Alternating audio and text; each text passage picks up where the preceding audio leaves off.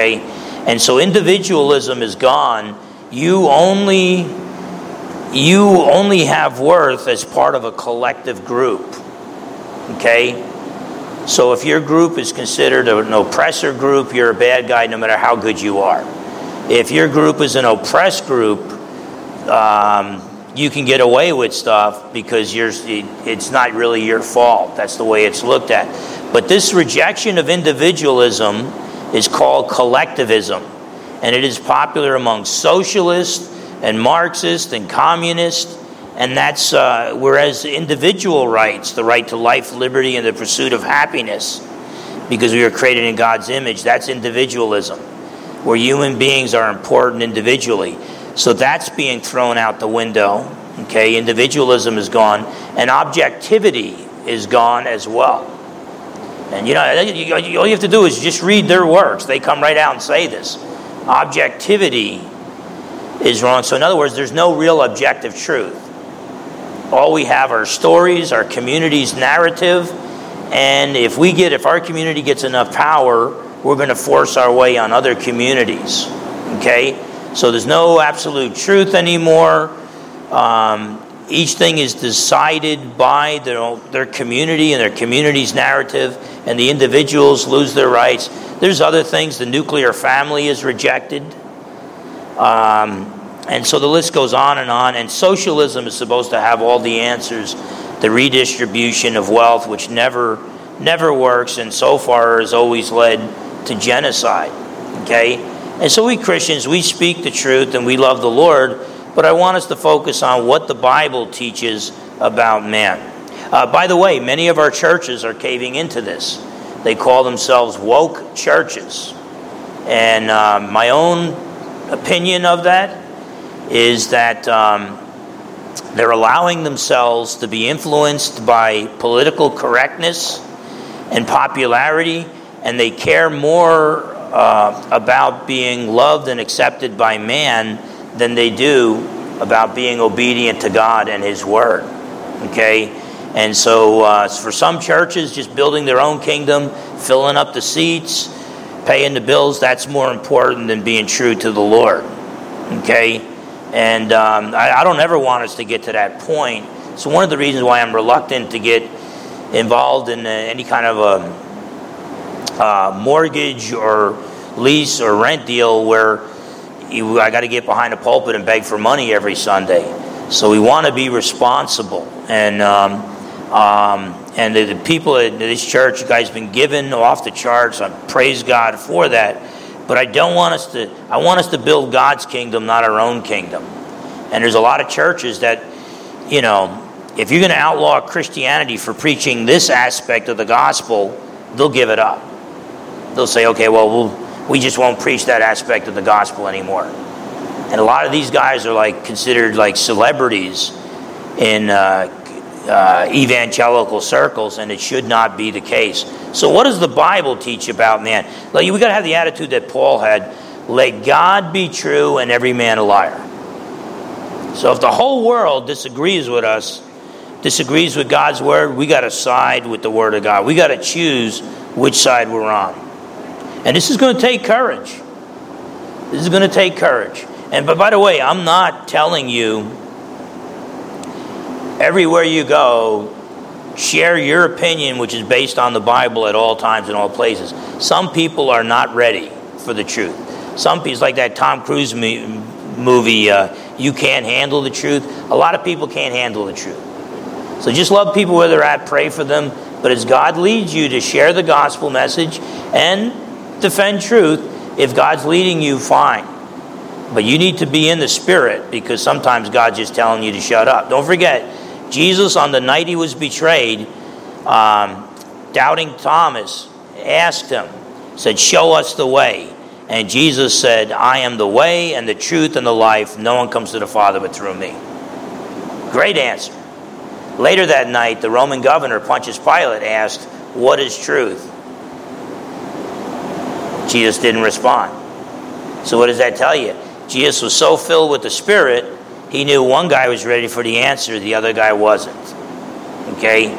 So, it's not our job to stand on tables and preach Jesus until we get arrested, though God might call some of us to do that. Okay? Um, but we need to speak the truth in love. Okay, so first off, where do we come from? We human beings, where do we come from? Well, the Bible does not teach evolution. It doesn't teach that um, we evolved uh, from ape like creatures, okay?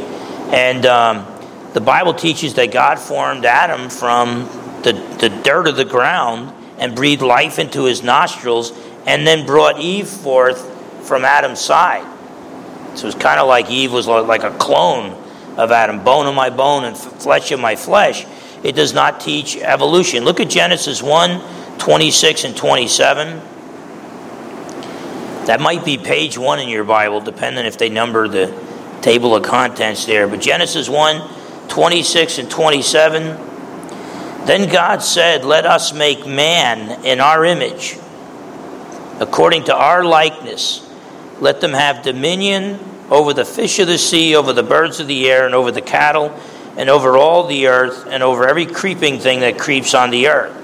So God created man in his own image. In the image of God, he created him, male and female, he created them. Uh, by the way, there's a we're, so we're created in God's image, but there's another aspect here that makes us politically incorrect. And that is that God gave man dominion over the earth. If you say that publicly, you're an environmental uh, bad guy.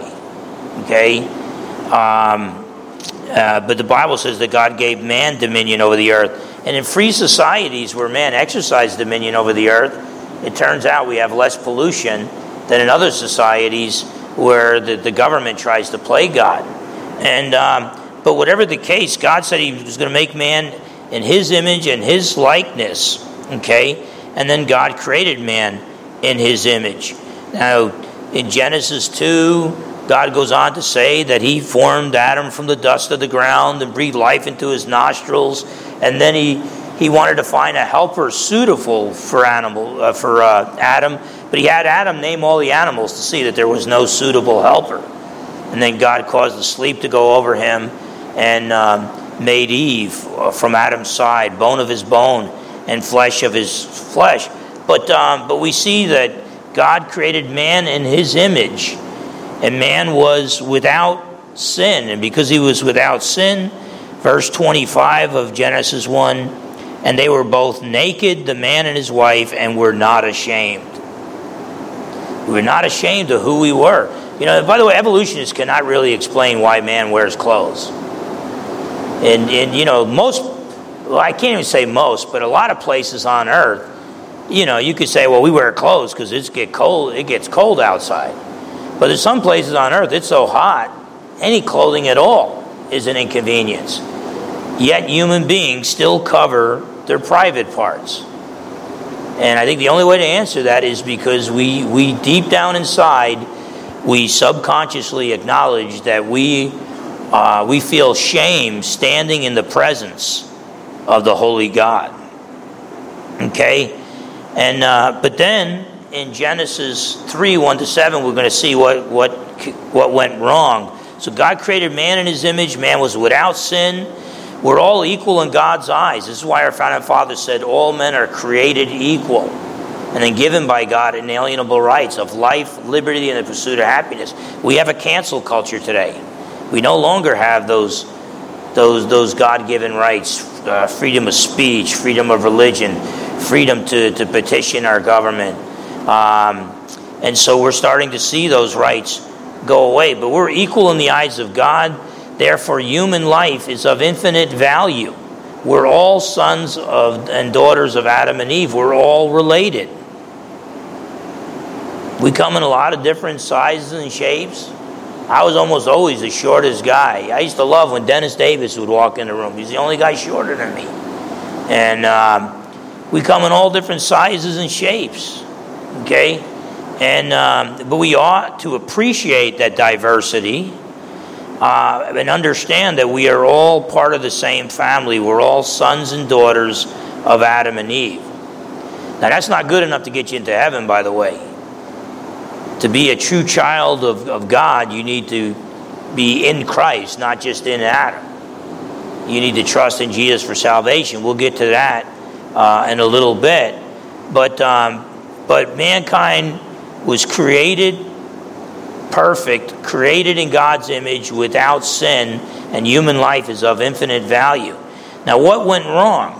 We'll look at Genesis 3 1 to 7. Now, now God had told Adam uh, in uh, Genesis 2 that if you, you, you're free to eat of any of the trees in the garden except this one tree, the tree of forbidden fruit, the tree of the knowledge of good and evil. You eat from that tree, and, um, and you will surely die. And death means separation in the scriptures physical death, your um, uh, spirit is separated from your body spiritual death, your spirit is separated from fellowship with God. Okay, Genesis 3, verse 1. Now the serpent, that's Satan, spoke through the serpent in the garden. Just read Revelation 12 9, tells you that. Now the serpent was more cunning than any beast of the field which the Lord God had made. And he said to the woman, God, has God indeed said, You shall not eat of every tree of the garden? Right there, he's misrepresenting God. God's only one tree that you can't eat from. And the woman said to the serpent, We may eat of the fruit of the trees of the garden, but of the fruit of the tree which is in the midst of the garden, God has said, You shall not eat it, nor shall you touch it, lest you die. Well, God didn't say don't touch it. So she's adding to God's word. Okay?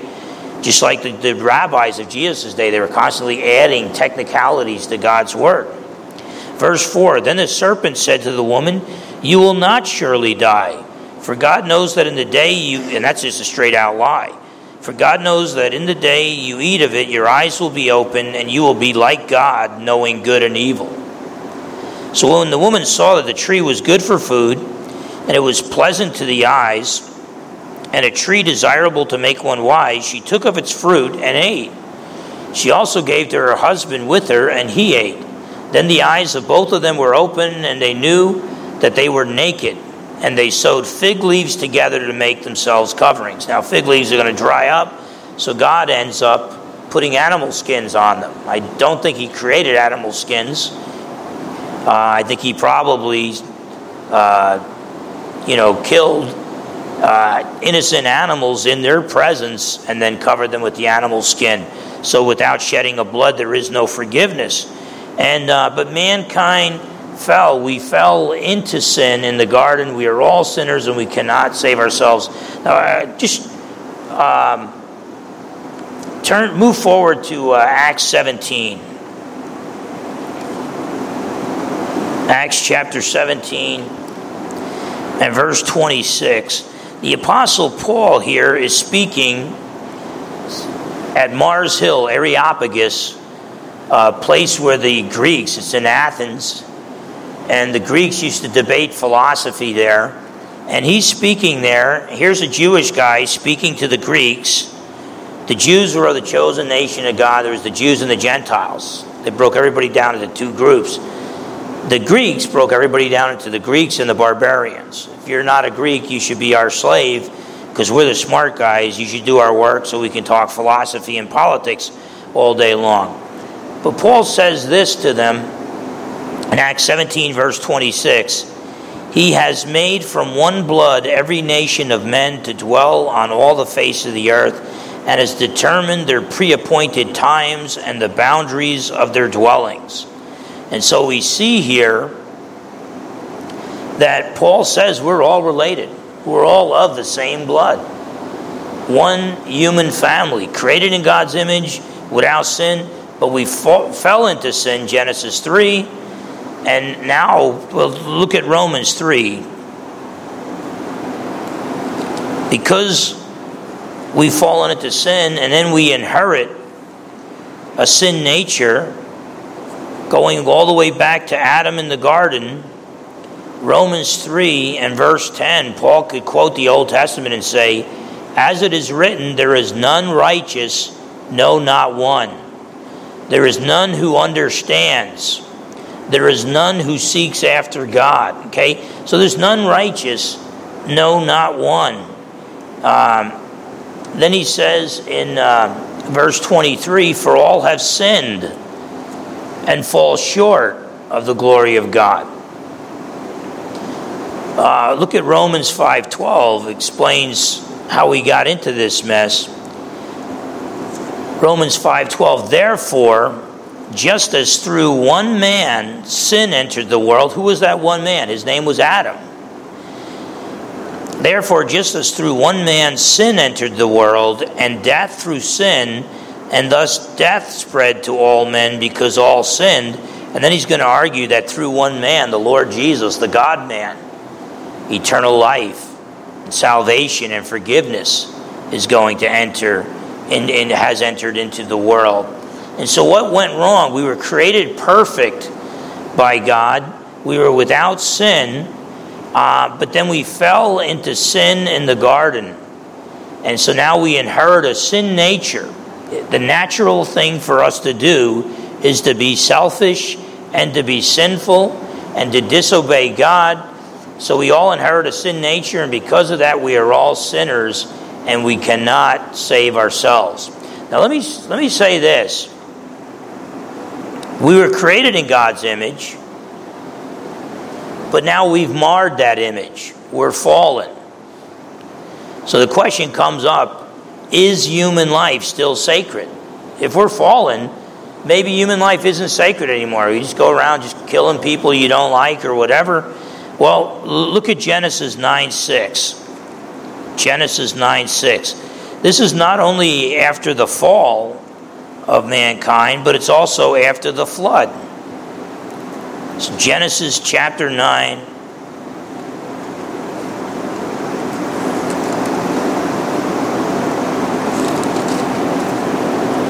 And verse 6 After the flood, God allows humans to start eating animals. Before that, apparently we only ate plants. Now, after the flood, God allows us to start eating animals. But then he says, Genesis 9 6, whoever sheds man's blood, by man his blood shall be shed, for in the image of God he made man. So even though we're fallen now, and we've marred the image of God in man. Okay? Because we were created in God's image, human life is still sacred. So even though we are corrupted humanity, fallen humanity, human life is still sacred. Okay? And he said, well, that guy's different from me. Well, who cares? He's a human being. Human life um, is sacred.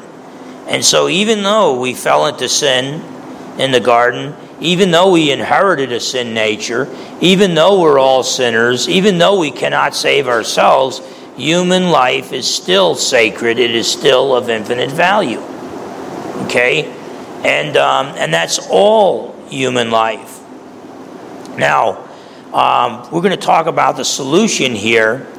What is the solution to this problem? We were created perfect, but now we're fallen. You know, it's, it's, it's kind of you know, we're created in God's image. Now we've marred that image. Then when Jesus comes, Colossians says that he is the image of the invisible God. So when the God man came, he did not inherit a sin nature, and he perfectly bears the image of God, even in his human nature. And then we're told in Romans 8 that God has predetermined to conform all believers into the image of God's Son. So we once again uh, bear the image of God perfectly. Only this time, when it happens, when we're glorified, it's going to be forever and ever. Okay, and uh, but human life is redeemable, even in its fallen state. It is redeemable, and um, human life is sacred. Now, Isaiah 45 22, what is the solution? Because here we are, created in God's image, but now we're fallen. So, the Old Testament prophet Isaiah, one of my favorite verses, Isaiah 45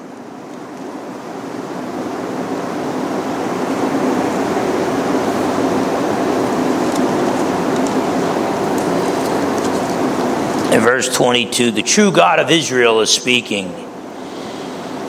And he says, Look to me and be saved. Before that, he says, A just God and a Savior, there is none besides me. Uh, He's saying, I alone am God. Then he says, Look to me and be saved. New American Standard says, Turn to me and be saved, for I am God and there is no other. Look to me and be saved, all you ends of the earth, no matter where you are on planet Earth. Turn to me and be saved, all the ends of the earth, for I am God, and there is no other. You know, when the uh, rich man, the rich young ruler, decided he couldn't follow Jesus because he had too much money, he didn't want to leave his money and his wealth behind.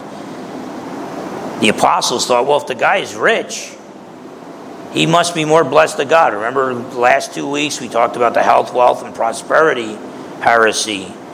The idea that the holier you are, the richer you're going to be. Well, that's false. But the apostles bought into that a little bit till Jesus set them straight. But they thought, Jesus said, you know, it's so hard. It's as hard for a rich man to get to heaven as it is for a camel to pass through the eye of a needle. And then Peter's like, if that's hard for a rich man to get saved, then a poor man doesn't stand a chance. And he said, Jesus, well then how can how can man anyone be saved? Jesus said this is impossible for man. Now, if there was a period there, we wouldn't be here today. But Jesus said it's impossible for man, but all things are possible with God. So, in other words, if we're going to be saved, uh, it's going to have to be a salvation provided for us by God. Okay? But let me tell you something. We're all created in God's image. Human life is sacred but we're all fallen. And we need a Savior. We are all in the same boat. And I don't care if the United States government, I don't care if the United Nations wants to turn one group of humans against another group of humans. I don't care which side they're on. It doesn't matter to me. You know, it's for me and my house, we're, we're going to obey the Lord and His Word. And God says that we have a shared humanity and we are fallen, but there is a Redeemer. There is a peace, the Prince of Peace. The old Barry McGuire song used to say and tell us that we should come to Him on bended knee. And um, so, what is the solution? Jesus is the solution. God the Son became a man and died on the cross for our sins. He took our punishment for us. Look at 1 Peter chapter 2.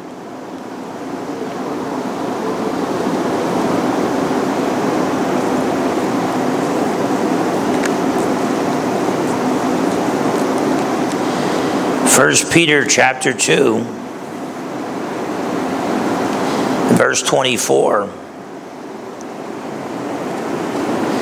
Peter talking about Jesus, he said, Who himself bore our sins in his own body on the tree, that we, having died to sins, might live for righteousness, by whose stripes you were healed. And so he's saying that Jesus took our sins upon himself when he died on the cross for our sins. Look at 1 Peter 3:18, the very next chapter. 1 Peter 3:18 for Christ also suffered once for sins, the just for the unjust. The just, that's Jesus. The unjust, that's you and me. That he might bring us to God, being put to death in the flesh, but made alive by the Spirit. And so it tells us that Jesus suffered and died for our sins. You see, all sin even the tiniest sin is rebellion against the ultimately worthy being. That's God. Because God is ultimately worthy, that's why we worship Him. Because God alone is ultimately worthy, that's why you're not supposed to worship anything else but God. Worship, the old English word used to be worth-ship. You acknowledge the ultimate worth of God. Okay? If you love something more than you love God, you're an idolater. But um, And so uh, God is the ultimately worthy being. So all sin, even the tiniest sin, is rebellion against the ultimately worthy being. And justice means that the punishment must fit the crime. So we often try to think about how small our sins are next to the next guy. You could, you could do that. You, you could compare yourself to Hitler and you look pretty good. Problem is, God the Father is not comparing you to Hitler, He's comparing you to Jesus. God's standard is perfection. Okay? And, uh, but justice demands that the punishment fit the crime. God cannot forgive sin because God is totally just. He cannot forgive sin unless it's been totally paid for. But since sin, even the smallest sin, is rebellion against the ultimately worthy being, if there's going to be a substitute sacrifice, the substitute sacrifice has to be ultimately worthy. Anything less than God cannot save you. Anything less than God cannot save me. Now, there's a problem here, though. If there's going to be a substitute sacrifice, someone to die in my place, in your place, and in the place of all human beings, that substitute sacrifice has to be ultimately worthy. That substitute sacrifice has to be God. The problem is, God as God can't die, and a sacrifice has to die, has to surrender its life for those as being sacrificed. And so, in order to represent man and to die as a sacrifice, God the Son had to become a man to die on the cross for our sins. This answers the, you know, with Anselm, it was why the God man. Athanasius wrote on the incarnation, and they were moving their thought in that direction.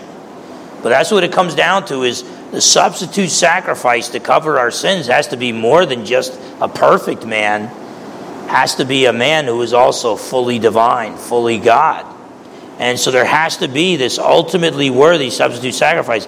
This is why John the Baptist, when he saw Jesus, could point to Jesus. Yeah, the Jews had been waiting for 2,000 years for Messiah to come. In fact, if you go all the way back to the garden, you got 6,000 years, or some would argue even more. Um, a promise that there would be a man born of woman who would crush the head of the serpent but would himself be bruised in the process. The suffering Savior who's going to come and be sacrificed for mankind. And then as time got on and God selected Abraham and gave him a son to him and his wife Sarah named Isaac, and the Jewish nation came from him, uh, they were waiting for this coming Messiah, this coming Savior. John the Baptist was preparing people's hearts for the coming of the Lord, the coming of the Messiah. And when Jesus showed up, he could point to Jesus and say, Behold the Lamb of God who takes away the sins of the world. The ultimate, ultimately worthy substitute sacrifice has come. This is why the author of Hebrews says the bloodshed of animals never took away sins. God was just pointing forward to the day when the ultimately worthy substitute sacrifice, the Lamb of God, the precious Lamb of God, would come to be sacrificed for the sins of mankind. Uh, look at John 3:16.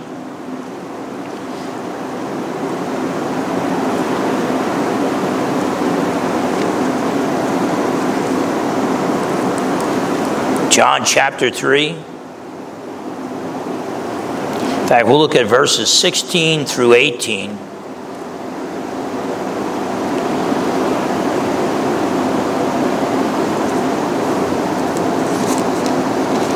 John 3 16 through 18. Jesus is speaking, For God so loved the world that he gave his only begotten Son, that's Jesus, that whoever believes in him should not perish, but have everlasting life. For God did not send his Son into the world to condemn the world, but that the world through him might be saved. See, if God wanted to condemn us, he would have just, we, we condemned ourselves through our sinfulness. He would have just left us alone. And then we'd all just end up in, in hell forever.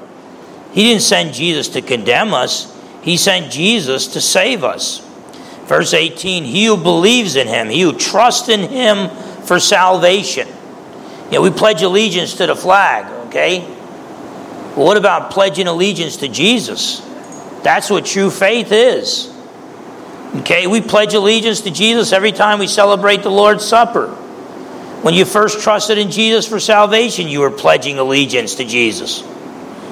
He who believes in him, trusts in him, commits to him, um, depends upon him for salvation. He who believes in him is not condemned, but he who does not believe is condemned already because he has not believed in the name of the only begotten Son of God. So there's one way for mankind to be saved, and that's through faith in the Lord Jesus. Salvation is by God's grace alone. It's a free gift, it's charity. We can't earn it. Salvation is by God's grace alone, and we receive it through faith alone in Jesus alone. This world right now wants us to either give up on Jesus or redefine Jesus in a politically correct neo Marxist way. And we got to say no. Okay? Like the philosopher once said, homie, don't do that. Okay? We're going to stand, we're going to stand for Jesus, even if it means suffering, imprisonment, and death. Even if it means losing our jobs, we're going to stand for Jesus. We're going to, we're going to trust in Him. Salvation is by God's grace alone, through faith alone, in Jesus alone. Uh, look at Ephesians 2 8 and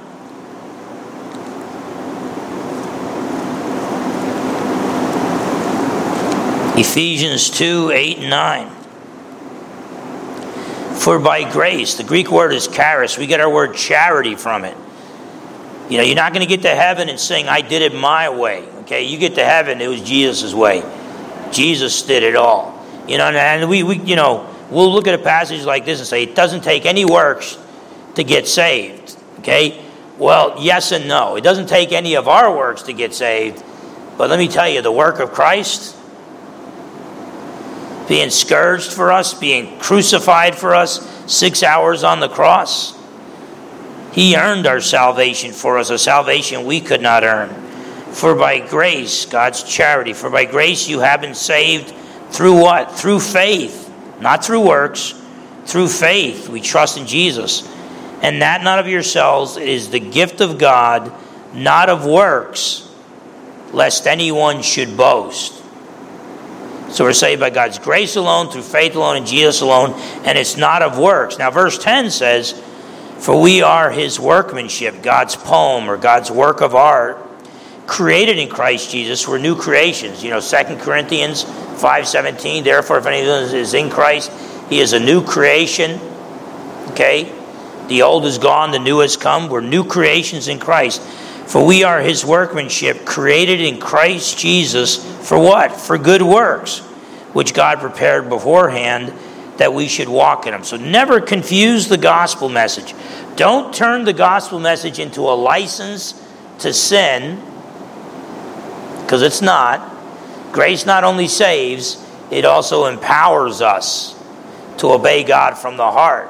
So it's not a license to sin, and it's not legalism. We're not saved by works.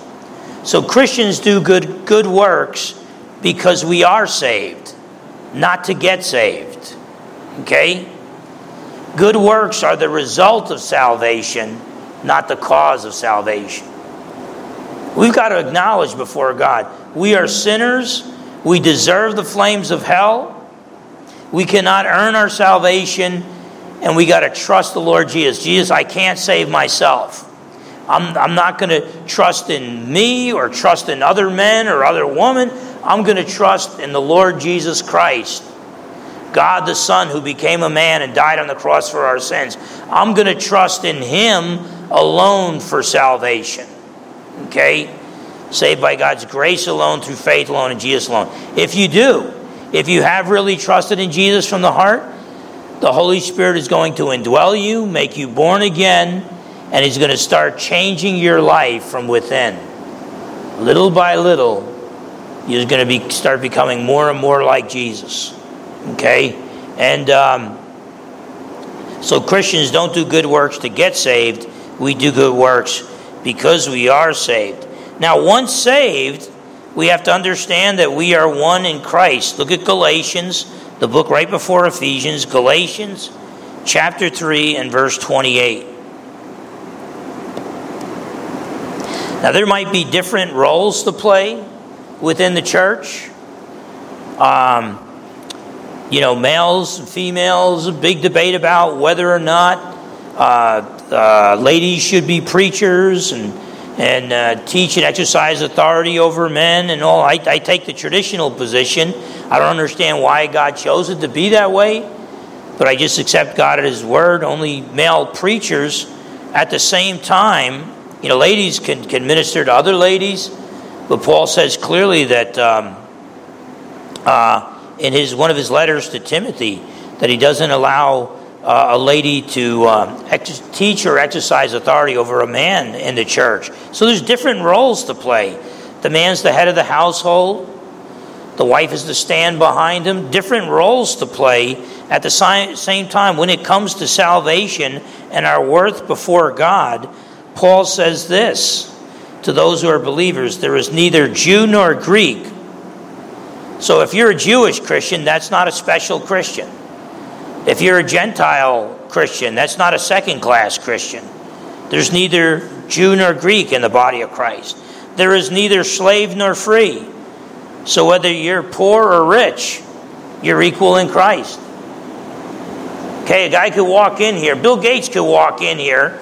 Let's say Bill Gates came to Christ. Boy, I hope and pray for that, but I'm not, not holding my breath on that one. But let's say Bill Gates accepted Christ and walked in. He should get no more special treatment than uh, if a homeless guy walked in. Okay? We, we got to view people through Jesus' eyes. Okay? And that's not racism. And it's not critical race theory either. Okay? There is neither Jew nor Greek, there is neither slave nor free, there is neither male nor female. So, ladies are not second class citizens in God's kingdom. Okay? neither male nor female, for you are all one in Christ Jesus. You're all equal in Christ.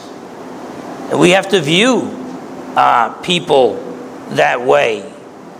So, where do we come from? We were created in God's image and without sin. We're equal in God's eyes. We're all sons and daughters of Adam and Eve. Human life is of infinite value, human life is sacred. But we fell in the garden. We've inherited a sin nature. We're all sinners. We can't save ourselves. But God the Son became a man and became our substitute sacrifice, died for our sins, took our punishment for us. So, what must we do to be saved? We must trust in Jesus alone for salvation. And then, once saved, we need to acknowledge that we uh, are one in Christ. Okay? Um, I might have a different role. Let's say you're not a preacher, you're not one of the assistant pastors here, you're not the senior pastor here. At Whatever mission God has given you, be faithful to it. But we're equal in the eyes of God. Okay?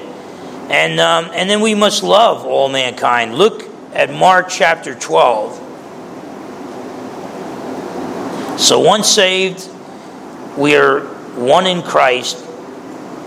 Mark chapter 12.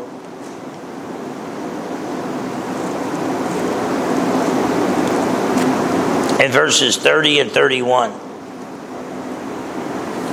Jesus sums up the whole law in this. Okay? This is, by the way, the spirit of the law. The letter of the law. Usually, to obey the spirit of the law, the deepest meaning of the law, you're also going to be obeying the letter of the law. But sometimes, in order to obey the spirit of the law, you got to reject the letter of the law. Sometimes you got to heal somebody on a Sabbath day instead of resting, okay? And, um, but Mark 12, 30 and 31.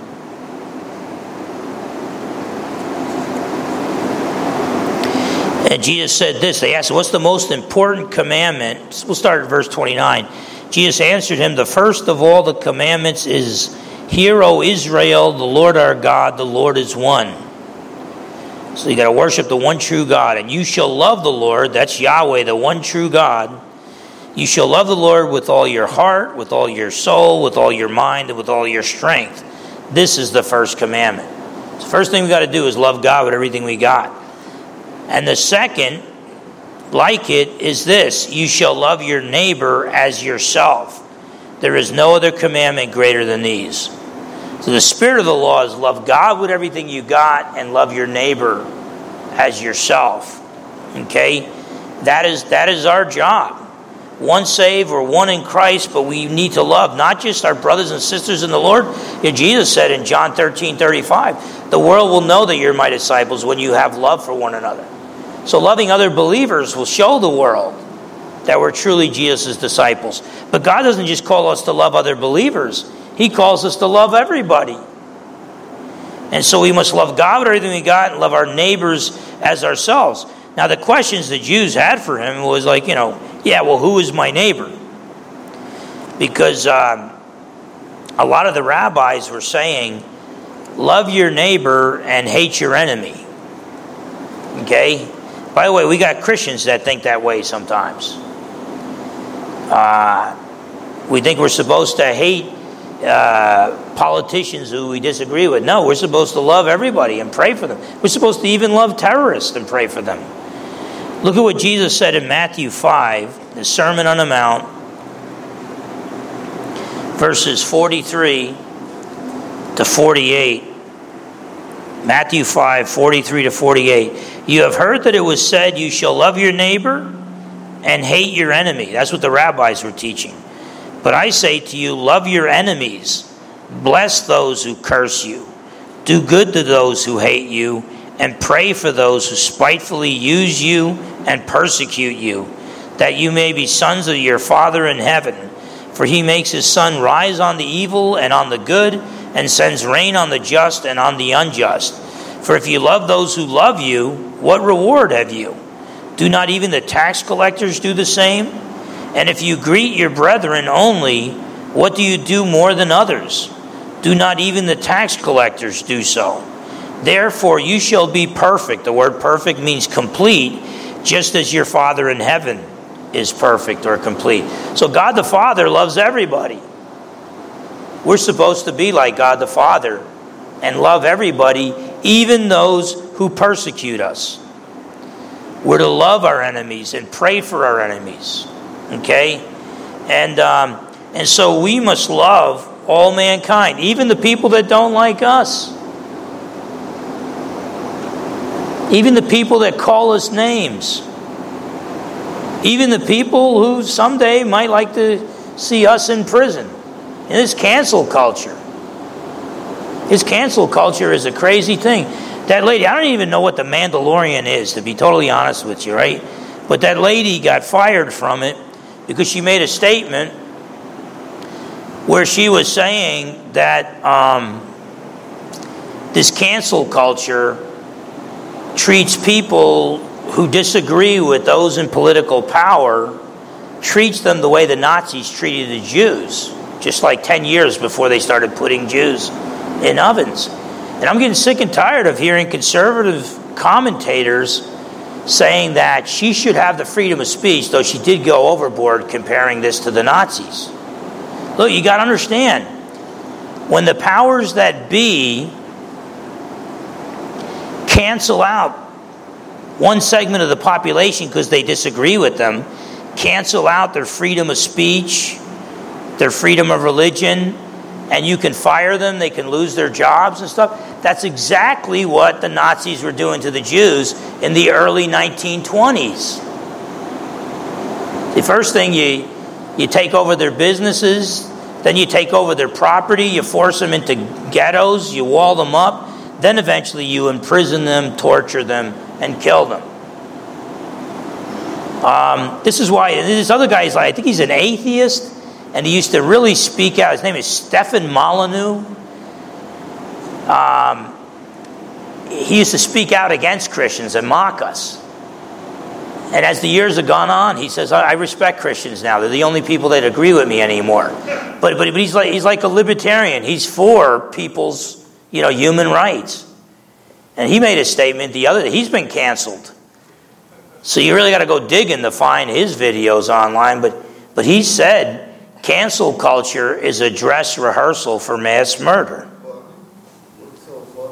You see, when you, when you start saying, well, people in positions of power, we don't like what you're saying, so we're going to cancel your freedom of speech and fire you.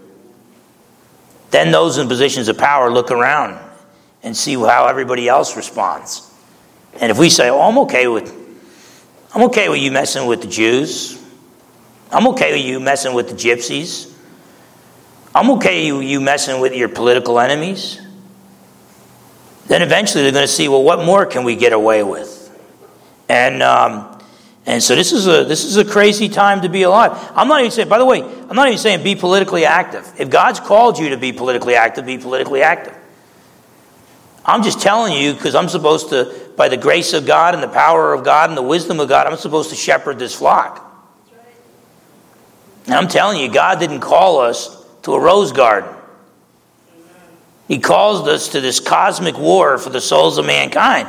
And we are going to get battered. If you think you've had it bad as a Christian now, you wait till two, three years from now. Okay?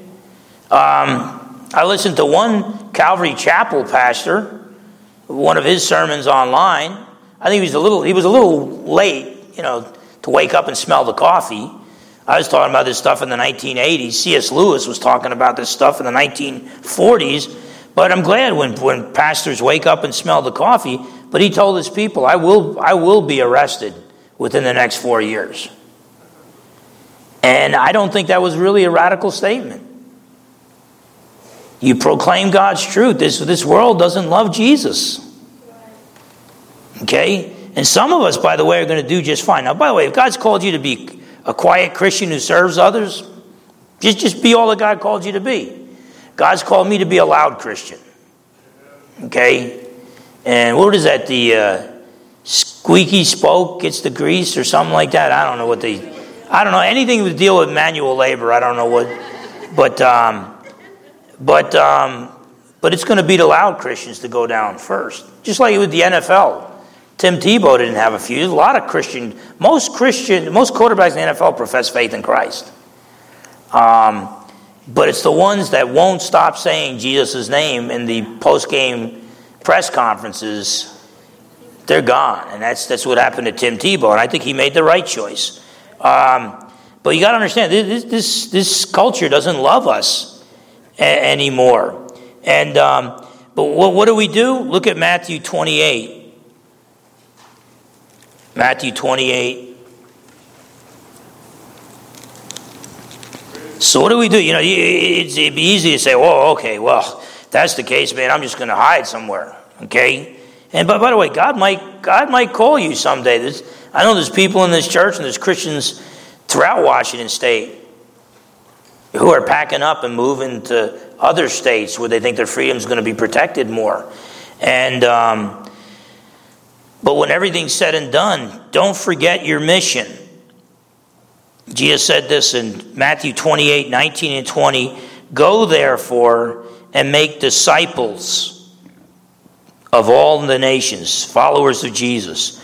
Go therefore and make disciples of all nations, baptizing them in the name of the Father and of the Son and of the Holy Spirit, teaching them to observe all things that I have commanded you.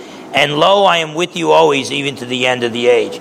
Now, you know, I would have liked if Jesus would have said, Look, Make disciples of all nations, and don't worry, nobody will beat you up. I would have loved that. At age 61, I do not like pain at all. I mean, I was always a, a wimp with certain kinds of pain, but there was a time I didn't mind getting hit in the face and boxing and stuff like that. Age 61, I don't like pain. So I would have loved that Jesus said, look, you know, spread the gospel message throughout the world and you won't experience any pain or suffering or persecution. He doesn't, he doesn't promise us that. In fact, he promises us if the world hates us, it's because he, they hated Jesus first. So he promises us persecuting. Paul, First Timothy, um, 3:12 that all who desire to live righteous righteous lives will be persecuted. So what does he promise us? He promises, I'm going to send you out into a cruel world to preach the good news of salvation through Jesus. And yeah, the world's going to beat up on you. But lo, I am with you always, even to the end of the age. So Jesus doesn't say, You stand for me and my truth and proclaim the gospel, and you love your enemies and those who persecute you, and you'll live happily ever after on planet Earth. No, he, he, he promised, Look, things are going to get bad, but I'm with you. I'm never going to leave you or forsake you. So, um, you know, we go through tough times just like non believers do. But when we suffer, we don't suffer alone. Our king is a good king. Our king is the God of all comfort. And he'll be with us. And we'll close with Acts chapter 4 and verse 12.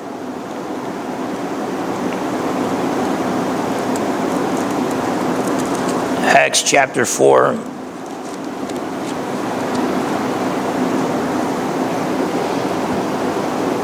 in verse 12,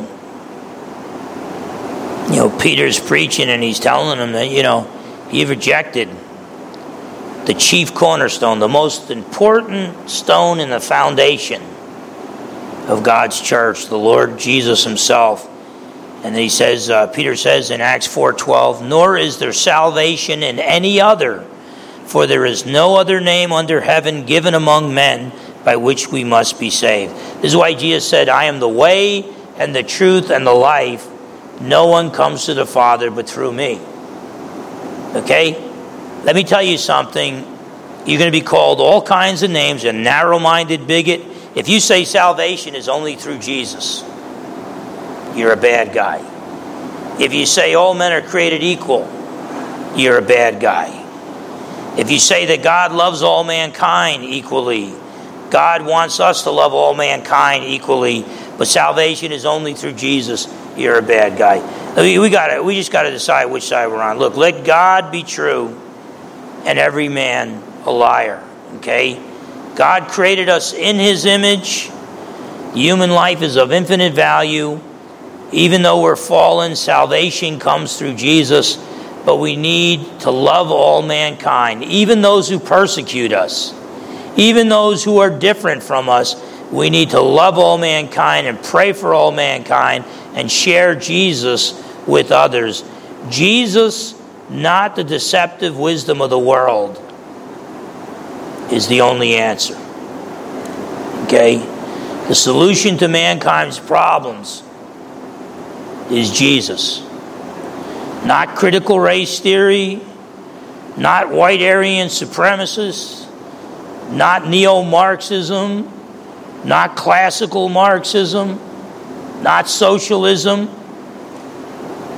Jesus is the only answer, the only solution to the problem that we face as humans. So I agree with Martin Luther King Jr., who was a Baptist minister. Judge a man or a woman by their character and not the color of their skin. Okay? People are going to call you all kinds of names, and you still got to choose to speak the truth in love. You got to choose to love them right where they're at, even if they're from a different ethnic group, whatever, even if they persecute you, you, you need to love God with everything you got and love your neighbor as yourself.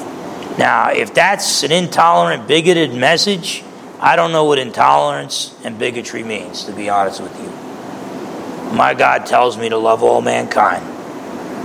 And um, who am I to say no to the King of Kings and the Lord of Lords? Let God be true and every man a liar. Let's close with a word of prayer. Father, in Jesus' precious name, we just love you, Lord, but please help us to love you more. Now that we're saved, that we're trusting in, in Jesus alone for salvation, you've indwelt us with your Holy Spirit and empowered us so that we can love you with everything we got and we can love our neighbor as ourselves. So help us, Lord, to love others not just our friends, but even our enemies. Help us to love our enemies and pray for our enemies and share Jesus with our enemies. So please, Lord, help us in the area. Help us to recognize we have a shared humanity. We're all created in God's image. We're all fallen. But Jesus loves us all and died on the cross for our sins. And there is salvation in the Lord Jesus and in no one else.